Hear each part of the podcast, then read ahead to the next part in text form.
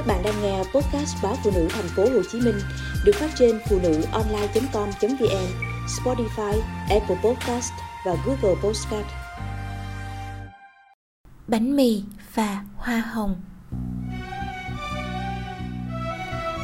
Vợ chồng tôi dắt díu vào thành phố lập nghiệp với đôi bàn tay trắng và quyết tâm mua bằng được nhà ở ngoại thành trong vài năm tới. Chỉ tiêu đã đặt ra phải cố gắng thực hiện. Tuy nhiên, với mức thu nhập chỉ trên trung bình, chúng tôi cũng không biết khi nào mới mua được nhà nữa. Những ngày hè nắng nóng, tôi đề nghị mua máy lạnh, vợ tròn mắt. Nhà trọ chứ phải nhà mình đâu mà gắn, làm hàng gia công mà đòi mua máy lạnh. Anh không biết tính toán gì hết. Trời ạ, à, đụng tới hàng gia công là đụng tới mồ hôi nước mắt của vợ thế nên dù nóng cũng phải ráng chịu, chẳng dám than nữa. Từ ngày làm thêm, vợ xem đồng tiền to quá, cái gì cũng quy ra tiền. Tôi biết vợ phải chắc bóp, dè sẻn lắm. Sau bao năm cày bừa, chúng tôi rồi cũng mua được nhà. Thế nhưng chưa kịp nghỉ ngơi, vợ lại ra chỉ tiêu mới, lại lao vào làm. Cả hai vợ chồng bỗng trở thành hai cỗ máy di động. Làm việc nhiều hơn cuộc sống sung túc hơn, nhưng thời gian rỗi lại hiếm. Những chia sẻ, sự lãng mạn như mờ nhạt hẳn.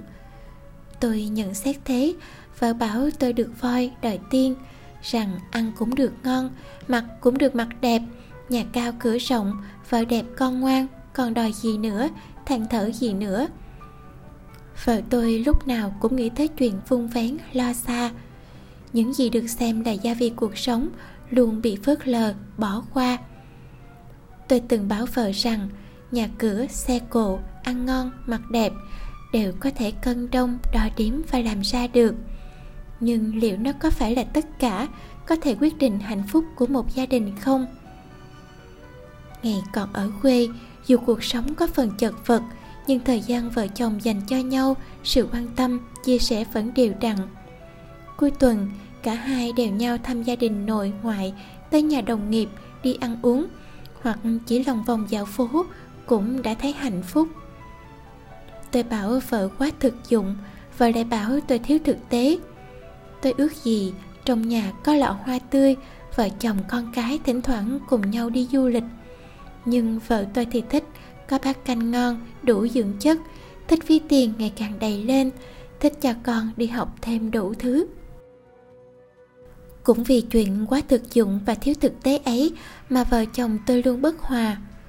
Vợ tôi từng bảo, em có thể sống tốt nếu thiếu hoa hồng, thiếu những bộ cánh đẹp với mái tóc rối hay cái mặt mộc.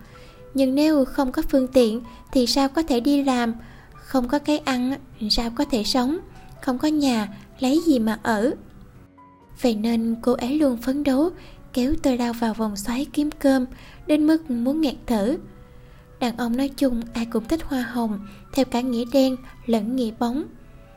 Vợ hay người yêu lượm thượm, khô khan, chỉ biết say tiền say việc. Thiếu sự lãng mạn trong đời sống tình cảm sẽ dễ khiến đàn ông liếc ngang. Tôi đề nghị vợ thay đổi cách sống, bớt bánh mì và tăng hoa hồng để cân bằng gia đình, nhưng xem ra không dễ dàng tôi tự nhủ.